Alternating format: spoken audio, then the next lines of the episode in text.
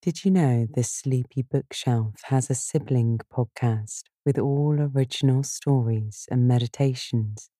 It's called Get Sleepy, and I'm sure you'll love it. I even narrate some of the stories. Just search for Get Sleepy in your preferred podcast player. Thank you and sweet dreams. Good evening and welcome to the Sleepy Bookshelf, where we put down our worries from the day and pick up a good book. I'm your host, Elizabeth, and I'm so glad you chose to be here tonight. This evening, we'll be returning to Anne of Avonlea. But before we do, let's give ourselves some time to be present Lie or sit still, uncrossing your legs and keeping your arms by your sides. Close your eyes now and breathe evenly and naturally.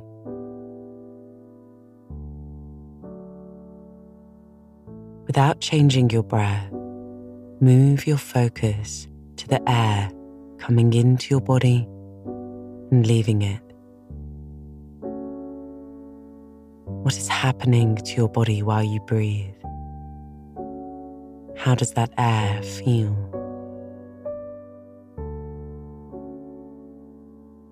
Now say quietly to yourself, I'm breathing in,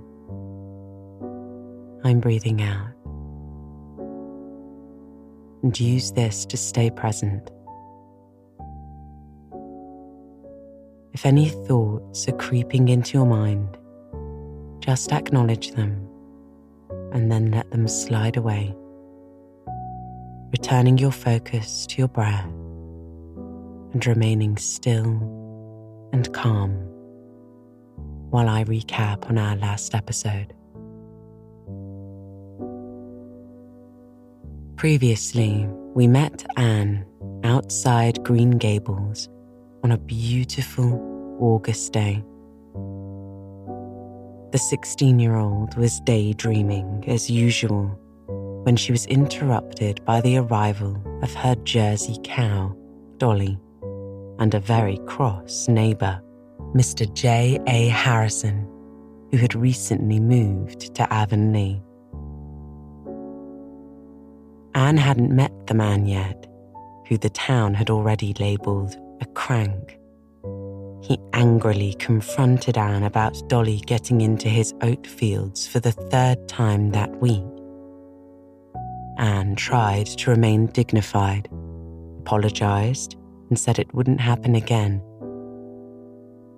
Mr. Harrison called her a red headed snippet. She called him bald, and the two parted ways uncongenially. The next day, Anne was travelling to Carmody with Diana.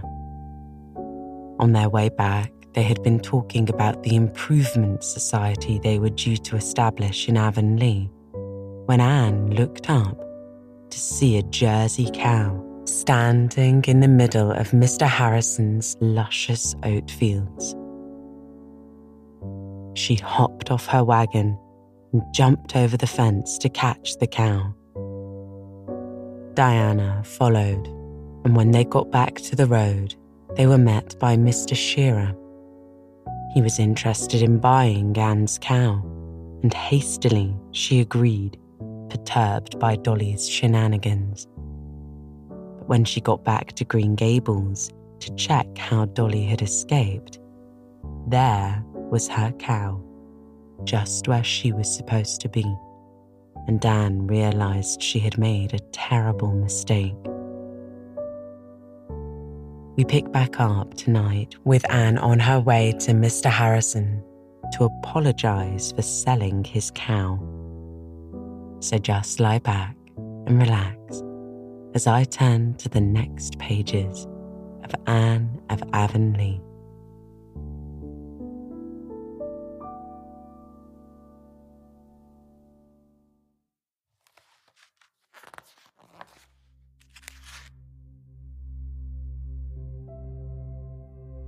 Chapter 3 Mr. Harrison at Home. Mr. Harrison's house was an old fashioned, low eaved, whitewashed structure set against a thick spruce grove. Mr. Harrison himself was sitting on his vine shaded veranda in his shirt sleeves, enjoying his evening pipe when he realized who was coming up the path, he sprang suddenly to his feet, bolted into the house, and shut the door. This was merely the uncomfortable result of his surprise, mingled with a good deal of shame over his outburst of temper the day before, but it nearly swept the remnant of her courage from Anne's heart. Oh, if he's so cross now, what will he be when he hears what I've done? She reflected miserably as she rapped at the door. But Mr. Harrison opened it, smiling sheepishly, and invited her to enter in a tone quite mild and friendly, if somewhat nervous. He had laid aside his pipe and donned his coat he offered Anne a very dusty chair very politely, and her reception would have passed off pleasantly enough if it had not been for the telltale of a parrot who was peering through the bars of his cage with wicked golden eyes.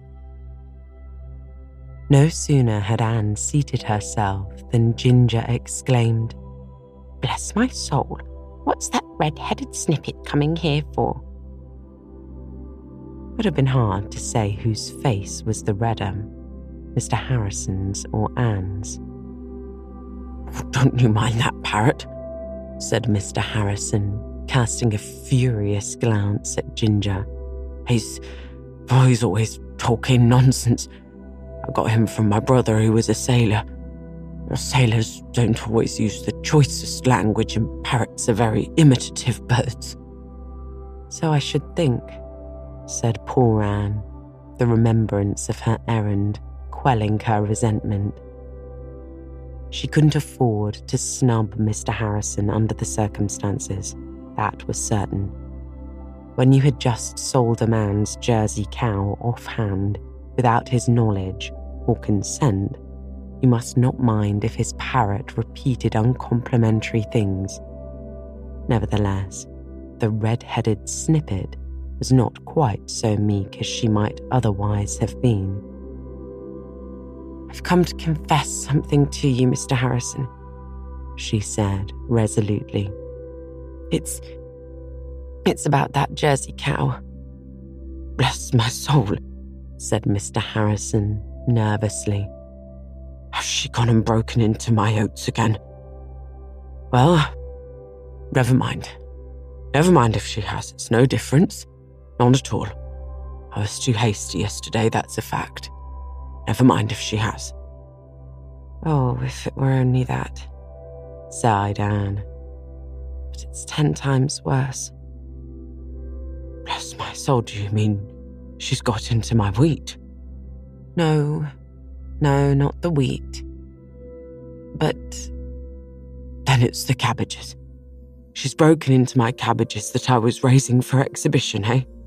It's not the cabbages, Mr. Harrison. I'll tell you everything. That is what I came for. But please don't interrupt me. It makes me so nervous. Just let me tell my story and don't say anything till I get through.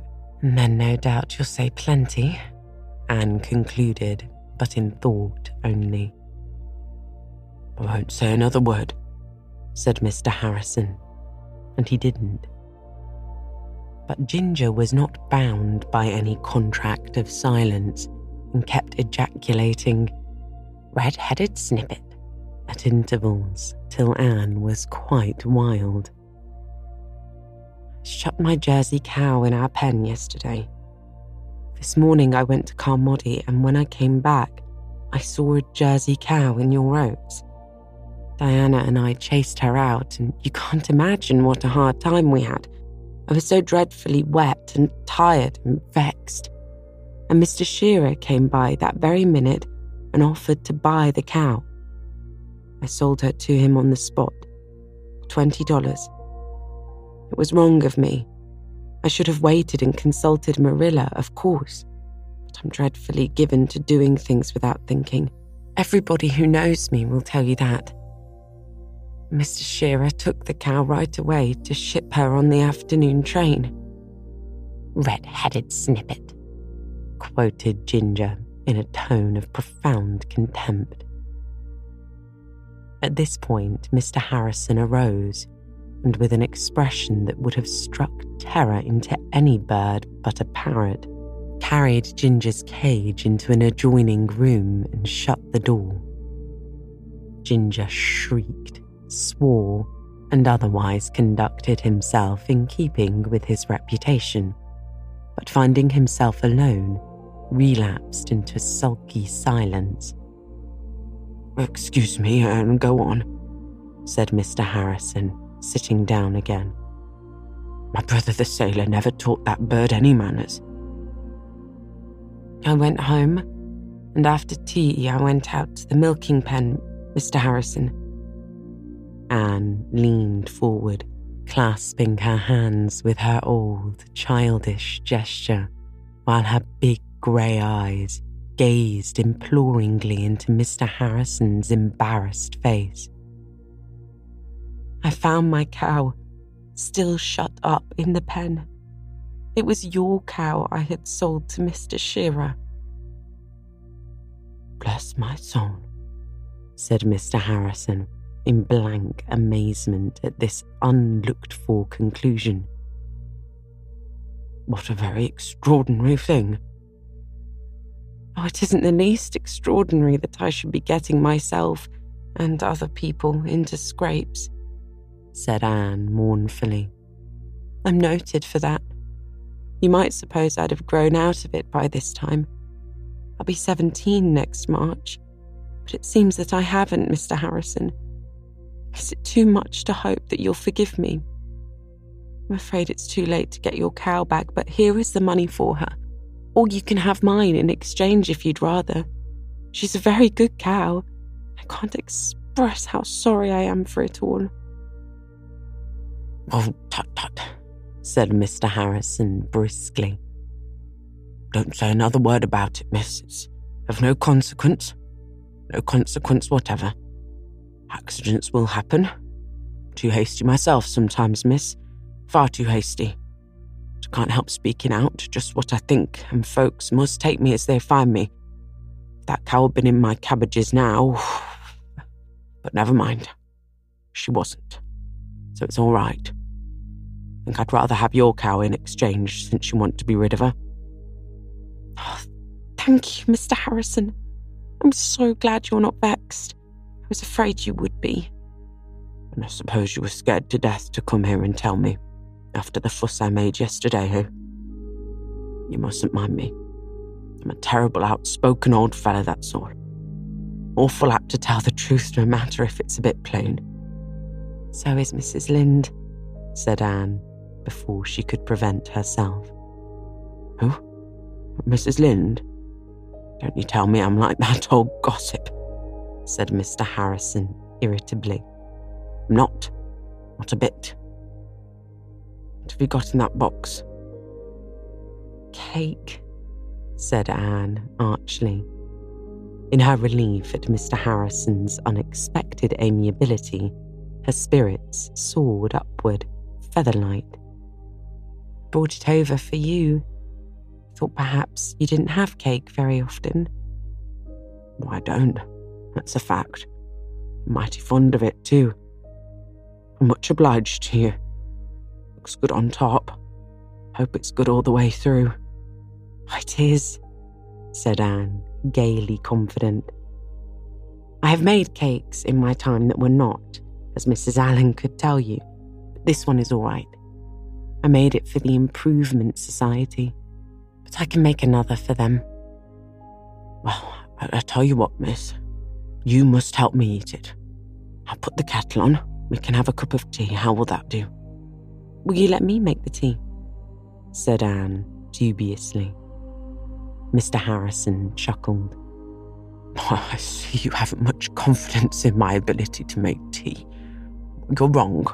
I can brew up as good a jorum of tea as you ever drank. But go ahead yourself. Fortunately, it rained last Sunday, so there's plenty of clean dishes.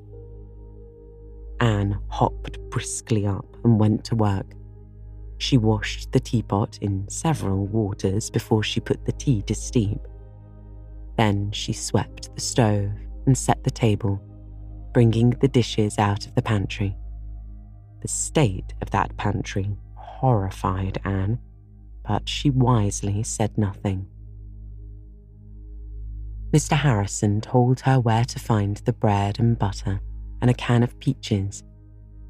Anne adorned the table with a bouquet from the garden and shut her eyes to the stains on the tablecloth. Soon the tea was ready, and Anne found herself sitting opposite Mr. Harrison at his own table, pouring his tea for him and chatting freely to him about her school and friends and plans. She could hardly believe the evidence of her senses.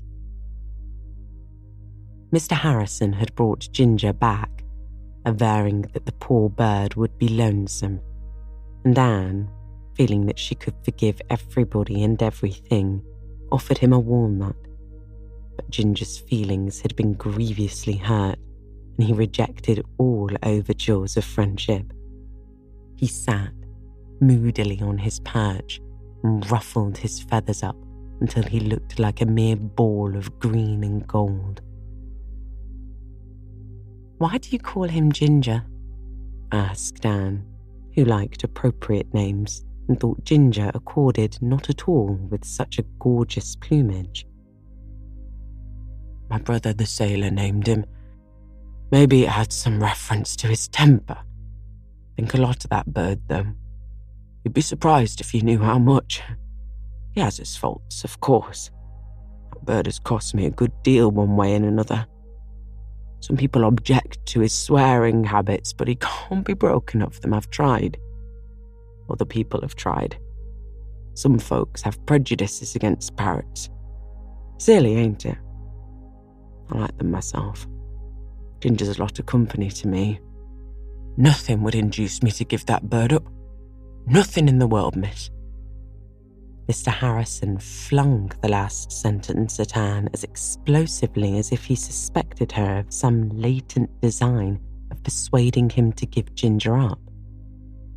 Anne, however, was beginning to like the queer, fussy, fidgety little man, and before the meal was over, they were quite good friends. Mr. Harrison found out about the Improvement Society and was disposed to approve of it. That's right. Go ahead. There's lots of room for improvement in this settlement, and in the people, too. Oh, I don't know, flashed Anne. To herself or to her particular cronies, she might admit that there were some small imperfections easily removable in Avonlea and its inhabitants. But to hear a practical outsider like Mr. Harrison saying it was an entirely different thing. I think Avonlea is a lovely place, and the people in it are very nice too. I guess you've got a spice of temper, commented Mr. Harrison, surveying the flushed cheeks and indignant eyes opposite him. Goes with hair like yours, I reckon.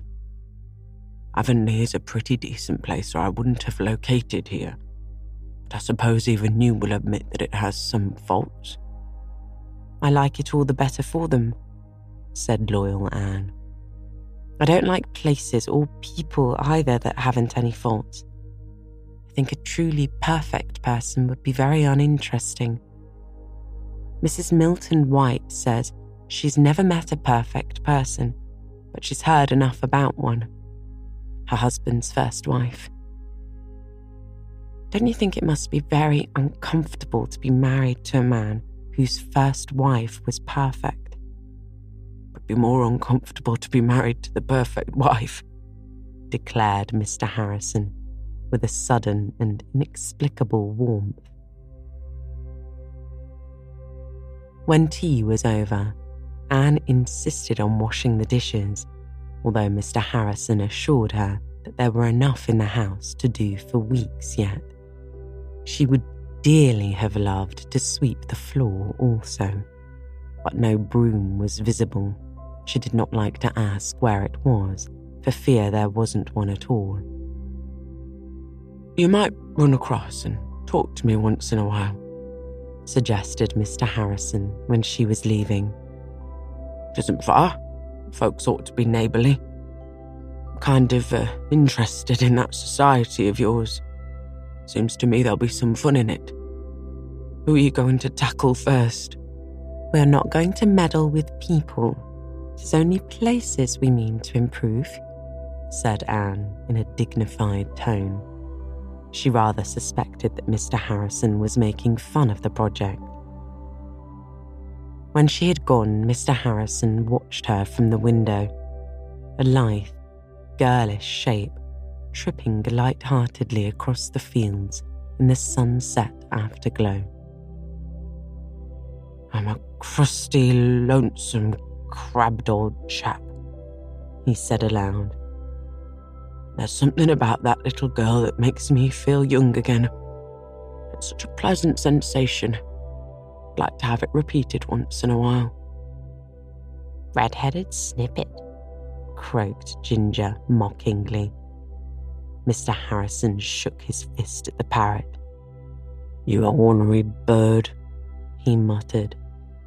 Almost wish I'd wrung your neck when my brother the sailor brought you home. Will you ever be done with getting me into trouble? Anne ran home blithely and recounted her adventures to Marilla, who had been not a little alarmed by her long absence and was on the point of starting out to look for her. It's a pretty good world after all, isn't it, Marilla? concluded Anne happily. Mrs. Lynde was complaining the other day that it wasn't much of a world. She said whenever you looked forward to anything pleasant, you were sure to be more or less disappointed. Perhaps that is true. There is a good side to it, too. The bad things don't always come up to your expectations either. They nearly always turn out ever so much better than you think. I looked forward to a dreadfully unpleasant experience when I went over to Mr. Harrison's tonight and instead, he was quite kind, and I had almost a nice time. I think we're going to be real good friends if we make plenty of allowances for each other, and everything has turned out for the best. But all the same, Marilla, I shall certainly never again sell a cow before making sure to whom she belongs. And I do not like parrots. Chapter 4 different opinions. One evening at sunset, Jane Andrews, Gilbert Blythe, and Anne Shirley were lingering by the fence in the shadow of gently swaying spruce boughs, where a woodcut known as the Birch Path joined the main road. Jane had been up to spend the afternoon with Anne who walked part of the way home with her. At the fence, they met Gilbert, and all three were now talking about the fateful morrow. For that morrow was the 1st of September, and the schools would open. Jane would go to Newbridge, and Gilbert to White Sands. You both have the advantage of me, sighed Anne you're going to teach children who don't know you, but I have to teach my old schoolmates. And Mrs. Lynde said she's afraid they won't respect me as they would a stranger, unless I'm very cross from the first. But I don't believe a teacher should be cross. Oh, it seems to me such a responsibility. I guess we'll get on all right, said Jane comfortably. Jane was not troubled by any aspirations to be an influence for good. She meant to earn her salary fairly, please the trustees, and get her name on the school inspector's roll of honour.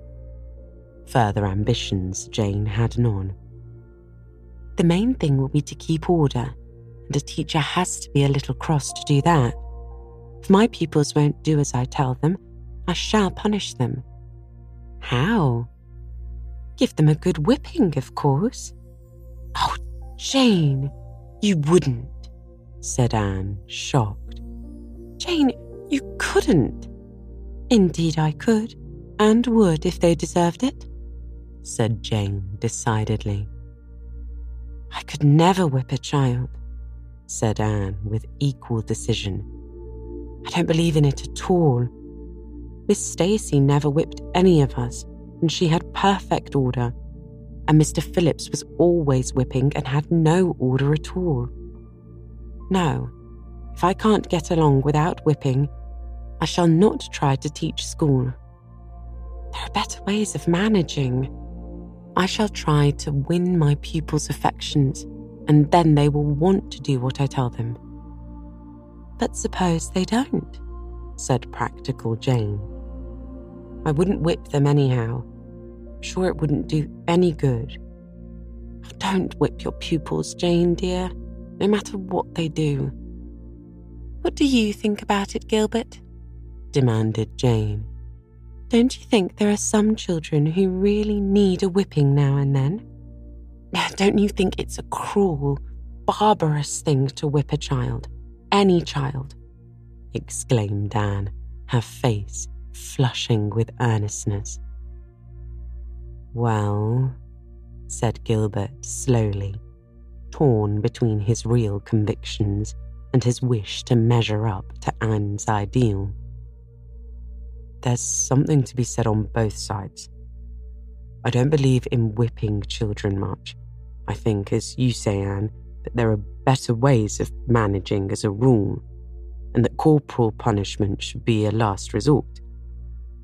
But on the other hand, as Jane says, I believe there is an occasional child who can't be influenced in any other way, and who, in short, needs a whipping and will be improved by it. Corporal punishment as a last resort is to be my rule. Gilbert, having tried to please both sides, succeeded, as is usual and eminently right in pleasing neither. Jane tossed her head. I'll whip my pupils when they're naughty. It's the shortest and easiest way of convincing them. Anne gave Gilbert a disappointed glance. I shall never whip a child, she repeated firmly. I feel sure it isn't either right or necessary. Suppose a boy sauced you back when you told him to do something, said Jane. I'd keep him in after school and talk kindly and firmly to him, said Anne. There is some good in every person if you can find it. It is a teacher's duty to find it and develop it. That's what our school management professor at Queen's told us, you know. Do you suppose you could find any good in a child by whipping him? It's far more important to influence the children aright than it is even to teach them the three R's, Professor Rennie says. But the inspector examines them in the three R's, mind you, and he won't give you a good report if they don't come up to his standard, protested Jane. I'd rather have my pupils love me and look back to me in after years as the real helper than be on the roll of honour, asserted Anne decidedly. Wouldn't you punish children at all when they misbehaved? asked Gilbert. Oh, yes, I suppose I shall have to, although I know I'll hate to do it. But you can keep them in at recess or stand them on the floor, give them lines to write. Suppose you won't punish the girls by making them sit with the boys, said Jane slyly. Gilbert and Anne looked at each other and smiled rather foolishly. Once upon a time, Anne had been made to sit with Gilbert for punishment, and sad and bitter had been the consequences thereof. Well, time will tell which is the best way, said Jane philosophically as they parted. Anne went back to Green Gables by way of Birch Path, shadowy, rustling, fern scented, through Violet Vale and past Willowmere, where dark and light kissed each other under the firs, and down through Lover's Lane, spots she and Diana had named so long ago. She walked slowly, enjoying the sweetness of wood and field and the starry summer twilight, and thinking soberly about the new duties she was to take upon the morrow. When she reached the yard at Green Gables, Mrs. Lynde's loud, decided tones floated out through the open kitchen window. Mrs. Lynde has come to give me good advice about tomorrow, thought Anne with a grimace. But I don't believe I'll go in. Her advice is much like pepper, I think. Excellent in small quantities, but rather scorching in her doses. I'll run over and have a chat with Mr. Harrison instead. This was not the first time Anne had run over and chatted with Mr. Harrison since the notable affair of the Jersey cow. She had been there several evenings, and Mr. Harrison and she were very good friends, although there were times and seasons when Anne found the outspokenness on which he prided himself rather trying. Ginger still continued to regard her with suspicion, never failed to greet her sarcastically as red headed snippet. Mr. Harrison had tried vainly to break him of the habit by jumping excitedly up whenever he saw Anne coming and exclaiming, Bless my soul, here's that pretty little girl again, or something equally flattering but Ginger saw through the scheme and scorned it. Anne was never to know how many compliments Mr. Harrison paid her behind her back. He certainly never paid her any to her face. Well, I suppose you've been back in the woods laying a supply of switches for tomorrow, was his greeting as Anne came up the veranda steps. No, indeed, said Anne indignantly. She was an excellent target for teasing because she always took things so seriously. I shall never have a switch in my school, Mr. Harrison. Of course, I shall have a pointer, but I shall use it for pointing only. So you mean to strap them instead? Well, I don't know, but you're right. A switch stings more at the time, but the strap smarts longer. That's a fact. I shall not use anything of the sort. Not going to whip my pupils. Bless my soul, exclaimed Mr. Harrison in genuine astonishment. How do you lay out to keep order then? I shall govern by affection, Mr. Harrison. It won't do, said Mr. Harrison. Won't do at all, Anne. Spare the rod and spoil the child.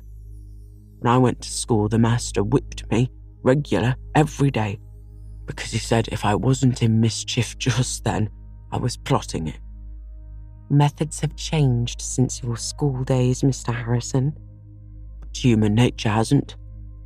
Mark my words, you'll never manage the young fry unless you keep a rod in pickle for them. The thing is impossible. Well, I'm going to try my way first, said Anne who had a fairly strong will of her own and was apt to cling very tenaciously to her theories. You're pretty stubborn, I reckon, was Mr. Harrison's way of putting it. Well, well, we'll see. Some day when you get riled up, people with hair like yours are desperate apt to get riled. You'll forget all your pretty little notions, and give some of them a whaling You're too young to be teaching anyhow. Far too young, childish. Altogether, Anne went to bed that night in a rather pessimistic mood. She slept poorly, was so pale and tragic at breakfast the next morning that Marilla was alarmed and insisted on making her take a cup of scorching ginger tea. Anne sipped it patiently, although she could not imagine what a good ginger tea would do. Had it been some magic brew, potent to confer age and experience, Anne would have swallowed a quart of it without flinching. Marilla, what if I fail? You'll hardly fail completely in one day. There's plenty more days coming, said Marilla. The trouble with you, Anne, is that you'll expect to teach those children everything reform all their faults right off. And if you can't, you'll think you've failed.